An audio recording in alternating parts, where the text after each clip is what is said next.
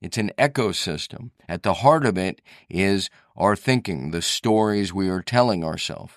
So you wake up and you're like, my life sucks. I'm miserable. I don't feel well. Nobody likes me. Well, that's going to affect how you feel, which is going to affect your behaviors, which is going to affect your results, the environment. Welcome to the Habits to Goals podcast with Martin Grunberg. Are you ready to achieve goals faster and more consistently than ever before? You need the habit factor. You're listening to Habits to Goals, the podcast that helps you create the habits that lead to success. And here is Martin Grunberg. Alrighty, here we go. Welcome back. Thank you very much for joining me. My name is Martin Grunberg. That is B U R G. You have reached H2G, Habits to Goals. For the new listener, rather quickly, this episode we're talking about happiness, which may or may not be the reason you tuned in. The show itself is Habits to Goals, and if you're looking for the specific process, the methodology. We don't cover that in every episode. Again, 500 plus episodes later. Just simply Google PAR, P A R R, and the habit factor, or go to thehabitfactor.com forward slash templates. Once you download the template, you'll get a free instructional video. All right, today's episode again is about happiness. We have covered this. We're going to call this the happiness episode. Before we go there, I'm going to hit you with my GTR, my good things report. Looks like I've locked up a date to visit my daughter up at UCSB.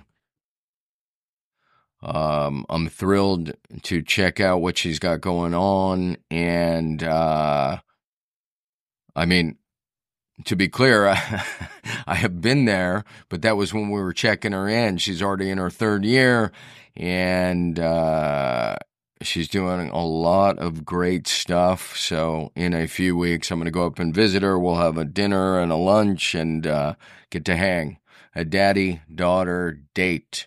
All right. Happiness. First, let me say happiness can be very confusing.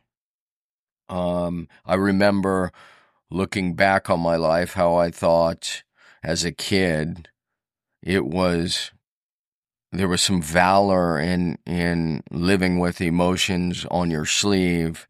Um, I've I've since learned that that for the most part is a big big waste of time. But let's attack happiness from 30,000 feet, if we're just looking down on it, where does happiness come from? Where does it emanate from?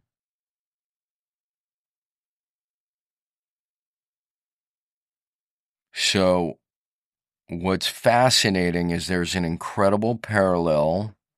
The answer to this is there's an incredible parallel to the three circles of behavior ecosystem. When we look at the environment, the outermost circle, what we know about the environment is it is both the things that happen to us, these are things beyond our control, and the things we can control. And again, interestingly enough, happiness is, I have found through experience, I've only lived 55 ish years, that happiness is slash originates from both. There is an internal source. One of my favorite Buddha quotes from way back in the day is There is no way to happiness. Happiness is the way. Happiness is the way one of the most cheerful people I have ever met. And I had the good fortune when I when I started a company at 26. Fortunately for me, my partners were 20 years my senior, and one of my partners they they both had incredible wives.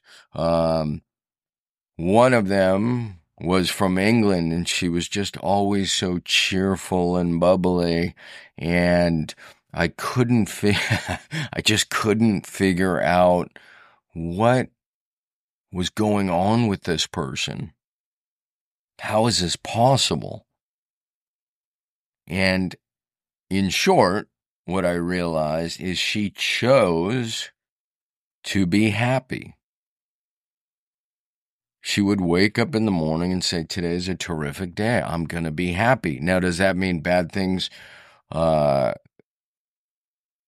may happen and she's going to be sad? Uh, that could very well be the case. So, the key idea here is not to be too dichotomous. This is also to say that nobody's ever going to be, nobody, the human experience is not one of 100% happiness. In fact, one of the things that pains me is people who tend to equate their definition of success with just waking up and being happy every morning. I think that's a bit silly. So, and we're not going to go down the success road. So, happiness is both an internal and external. If I if I win the lottery, if you win the lottery, chances are you're going to be incredibly happy if you show up and you have a huge IRS refund, or I mean, we could go down the list of things that could make you happy externally.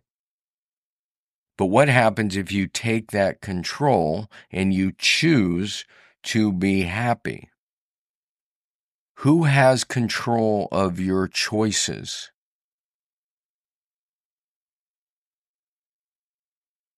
The answer is, of course, you do. Who has control. I think it was Wayne Dyer who said um, something to the effect that it's only with your compliance that somebody can make you miserable. And the reason is because you are in control of your response, not reaction, your choices, your thinking most of the time, and thereby your emotions most of the time. So, what we're saying here is the goal is not to be happy 100% of the time. Nobody is happy 100% of the time. And there's somebody who once said, uh, if, if we were, we would be miserable. If we were if we were happy 100% of the time, we'd be miserable. But I think this is for the people who have fallen into this dichotomous trap and may not be clear on happiness and they're wondering, how can I be happier? Well, the first question is, are you choosing happiness?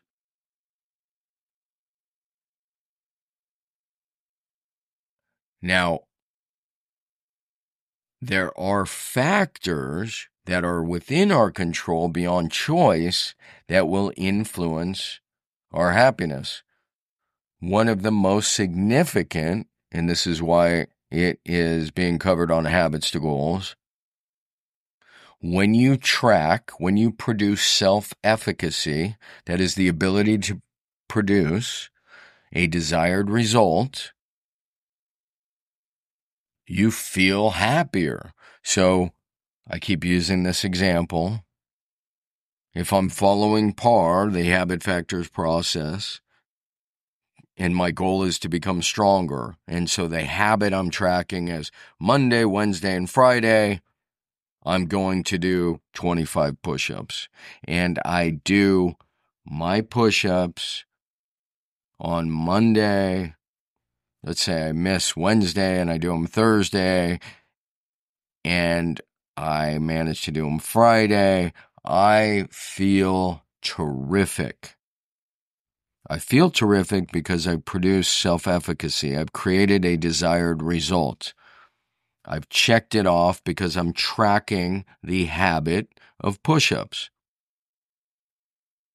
So what I'm getting at is these these are the factors within our control. We can choose how we think and what we think about. We can choose what we read. One of the very first books, and I cover this in my latest book, one of the very first books I read was by Norman, well, one of the I should say about positive thinking is by Norman Vincent Peale. And it's just called The Power of Positive Thinking. Now, it's a bit heavy on the religion side, but, you know, that's going to work for some people and not for others. The point is, there's, there is a chapter he covers where he talks about choosing happiness. Another great book is As a Man Thinketh, Thinketh by James Allen. These are just to demonstrate that what we focus upon, which is where we're going next, is what influences how we feel. What we focus upon is what influences how we feel. So back to the three circles of behavior ecosystem. And at the heart of this ecosystem, not ecosystem. All right, very quickly. The new year is nearly here. And if you head over to Maven, M A V E N dot com, search goals, search habits, you'll see the 28 day breakthrough. This is our small group cohort. People are beginning to pile in. It's beautiful to see. We start up January 9th. The best investment you will ever make, and this is just universal uh, consensus at this point, is in your own personal development. It's in your own education, it's in your own knowledge. It has been a great success. The next one is probably going to be twice as much, and I think that starts in, I'm thinking March or April. So, no better way to kick off the new year. Go to Maven, M A V E N dot com. Again, search goals, search habits. You'll see the 28 day breakthrough. It is a powerful small group cohort and all the risk is taken away. It's money back guaranteed. Have a look, M-A-V-E-N dot com. All right, back to the show. See ya. It's an ecosystem. At the heart of it is our thinking, the stories we are telling ourselves. So you wake up and you're like, my life sucks. I'm miserable. I don't feel well. Nobody likes me. Well, that's going to affect how you feel, which is going to affect your behaviors, which is going to affect your results, the environment. And then it it becomes this ecosystem back and forth. So the at the heart of the ecosystem is our thinking, one's thinking. So you choose a book that helps you plant seeds around positive storylines. And lo and behold, you're going to feel better. And then you're going to act in alignment or, or coherence with these storylines. And you're going to produce better results. Now, again, this isn't to say Bad things are not going to happen. Bad things happen all the time.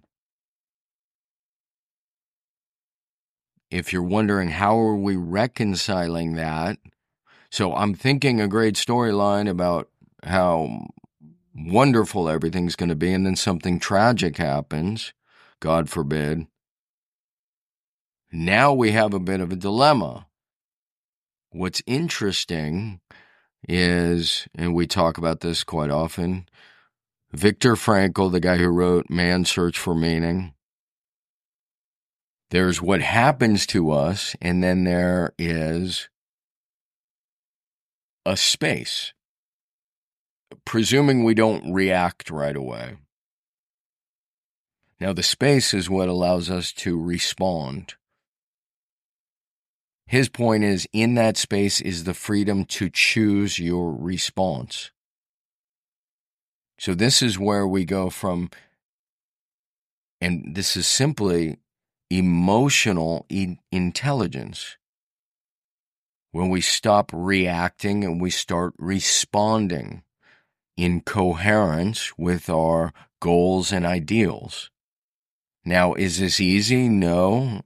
Is it something you master in a day? No. Is it something you master over a lifetime with practice? Sure.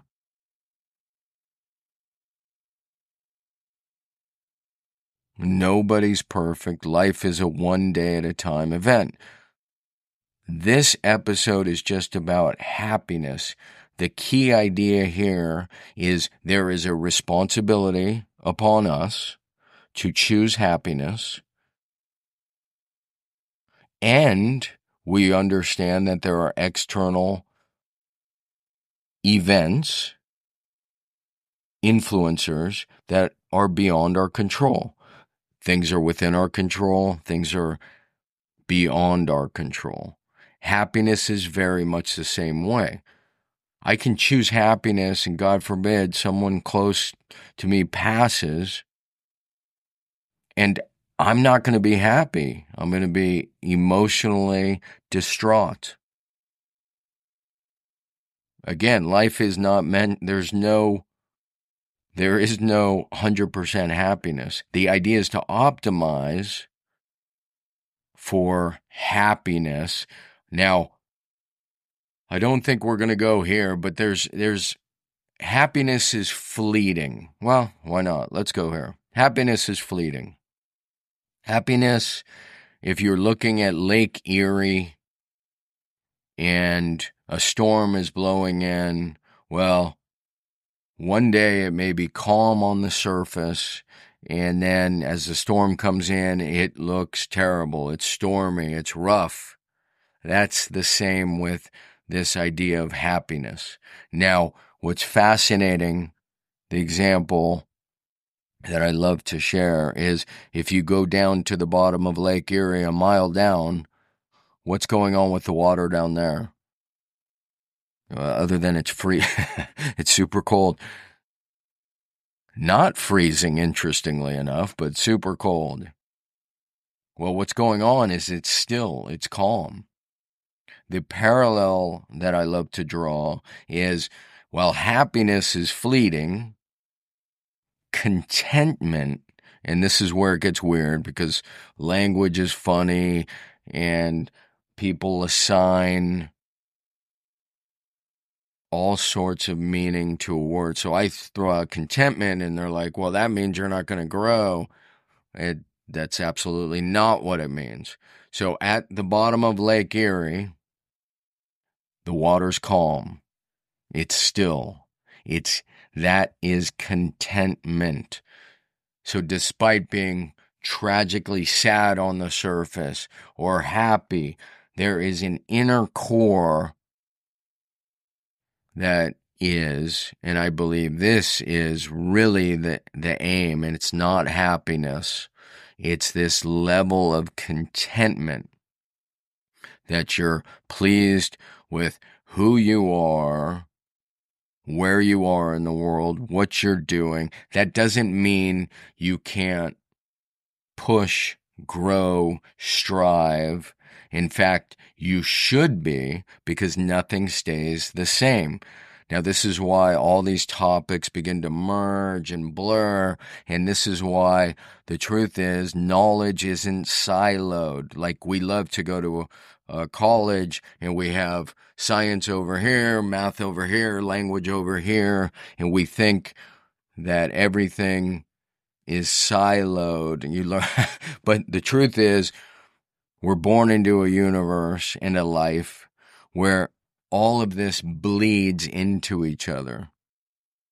In other words, math applies to sports and emotional well being on some level. I'm sure of it. In fact, we could talk about uh, the first thing that comes to mind is is the balance of happiness isn't 50 50. Like, I don't want to be sad 50% of the time and happy 50% of the time. I'm guessing it's more like 90 10. So I'm covering a lot of ground. This is the happiness episode. Key ideas, internal factors, external factors. We can see the overlap with the three circles of behavior ecosystem. The next key idea is that happiness isn't the ultimate goal.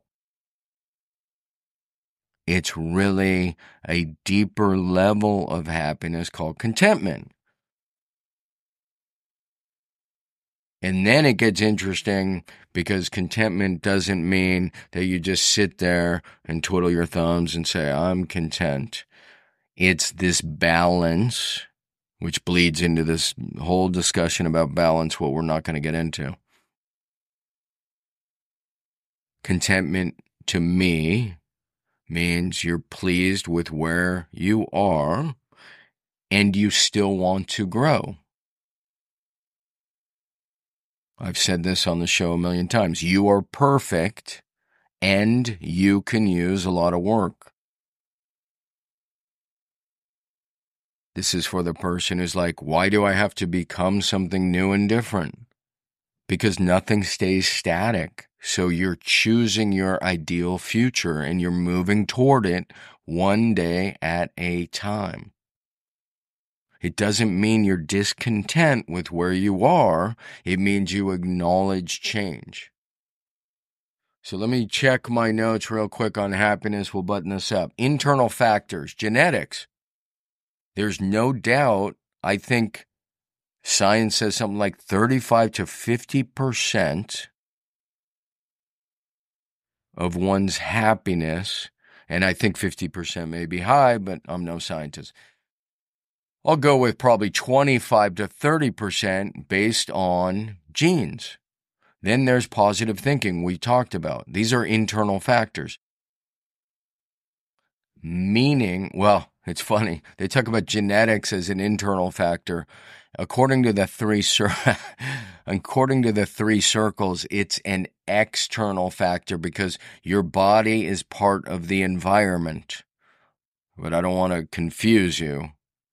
It's internal in that you're bringing it to the equation, but your body is part of the environment. All right, so we got positive thinking. Then there's purpose and meaning. This is the idea. If you're not moving toward an ideal future, if you don't have direction, if you don't have goals, if you don't have purpose, and that doesn't mean you you're a failure, it means you want to identify it. It may take five years, but keep searching. It may take a day, keep searching. That is a huge proponent, of course, of happiness. And then there's healthy habits, what you're eating, whether you're working out, what you're reading, and what are the external factors? Well, I mean, the number one factor after I think Harvard did a 75 plus year study, and I shared this on the last happiness episode. The number one factor is relationships, quality relationships, which could spin off into another show about quality relationships. I got to write that down. Um, that was the number one factor. Harvard did this longitudinal study. It was like 75 years. long term relationships, quality long term relationships. And again, I say that's a different episode because we could talk about those soft skills, and we're not going to do that now. Read a book called How to Win Friends and Influence People by Dale Carnegie.